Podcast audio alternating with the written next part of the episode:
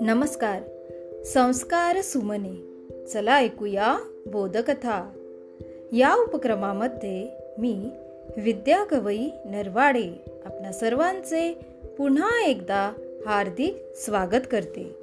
बालमित्रांनो आपण ऐकत आहोत पक्याची गँग ही कथा. या कथेचा भाग सतरावा. चला मग ऐकूया. गुहेत आणखी कोणी नाही ना हे काउबॉयने काळजीपूर्वक पाहिले. आणि मग हा सगळा काय प्रकार आहे त्याचा विचार करत ते तिथेच उभे राहिले. तेवढ्यात हिऱ्या ओरडला. तो पहा जाळ पेटला त्या बेटावर. अरे तो पहा दुसऱ्याही बाजूला पेटला. फॅटी ओरडला. सारेच आश्चर्याने त्या पेटलेल्या जाळाकडे पाहत राहिले. आणि मग एकदम पक्या म्हणाला हे सगळं काय आहे ते शोधून काढलंच पाहिजे. चला आपण जाऊया त्या बेटावर. हिर्या तुझी होडी आहे ना रात्रीच्या वेळी त्या बेटावर जायचे या कल्पनेने सगळ्यांचीच अंगे शहारल्यासारखी झाली. पण जसा जसा वेळ जाऊ लागला तसतशी सगळ्यांनाच ती कल्पना आवडायला लागली. बिट्टूची भीती मात्र कमी होत नव्हती. तो म्हणाला पण जाणार कसे आपण तिथे? आपला हिरे आहे ना तू नेशील ना रे आम्हाला तुझ्या होडीतून पक्याने विचारले. बिट्टूला एकदम कल्पना सुचली आपण असं करूया की हिऱ्याच्या बालाच हा सगळा प्रकार सांगूया. म्हणजे तोच माणसं गोळा करून त्या बेटावर जाईल आणि त्या तिघांना बेदम पिटून काढील. अरे पण आपण काय सांगायचं? आणि त्यांना पिटून का काढायचं?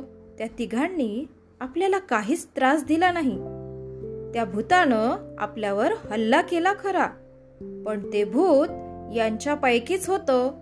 असं आपण कसं म्हणणार? ते जीपमधून आले आणि होडीत बसून त्या बेटावर गेले. म्हणजे आपल्याला तसं वाटतं. यात त्यांनी काहीच गुन्हा केलेला नाही.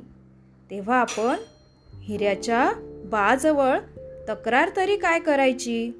पक्याने थंड डोक्याने बराच विचार केला होता. आणि समजा हिऱ्याचा बा चार माणसं घेऊन त्या बेटावर आला आणि तेथे कोणीच नसलं म्हणजे? मग आपली चांगलीच फजिती होईल. कावबॉयने आणखी एक चांगल्यापैकी पॉइंट काढला. म्हणून आपणच जाऊया. हिऱ्या काढ ना तुझी होडी. पक्याने डिसिजन घेऊन टाकला. अरे त्या भूताचं तू टाळकं फोडणार होतास ना?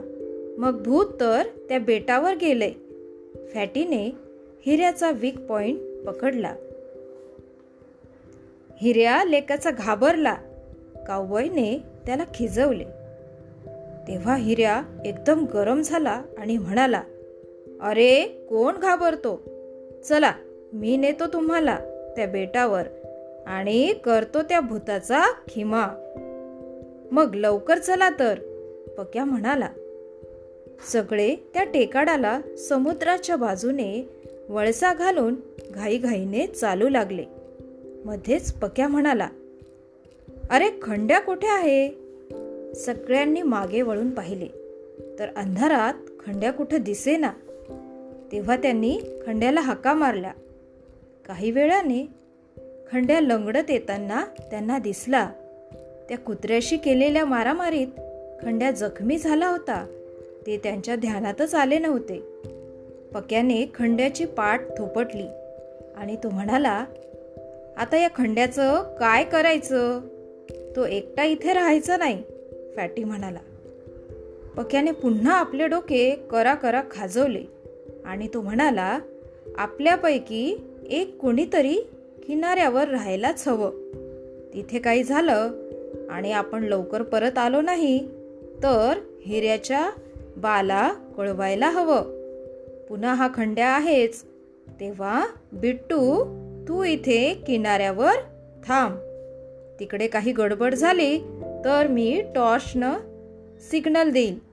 तीनदा टॉर्च पेटवला की समज की काहीतरी गडबड आहे. आणि हिऱ्याच्या बाला जाऊन सांग आधी मात्र जाऊ नकोस. वा वा मी काय म्हणून मागे राहीन? मी नाही राहणार बिट्टू रागवला.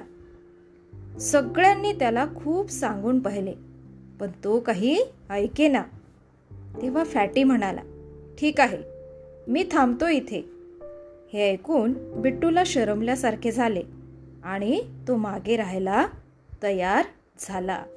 बालमित्रांनो या ठिकाणी आपण थांबूया. उद्या पुन्हा भेटू कथेच्या पुढील भागामध्ये. तोपर्यंत घरी रहा सुरक्षित रहा आणि मास्क वापरा. माझा मास्क माझी जबाबदारी. धन्यवाद.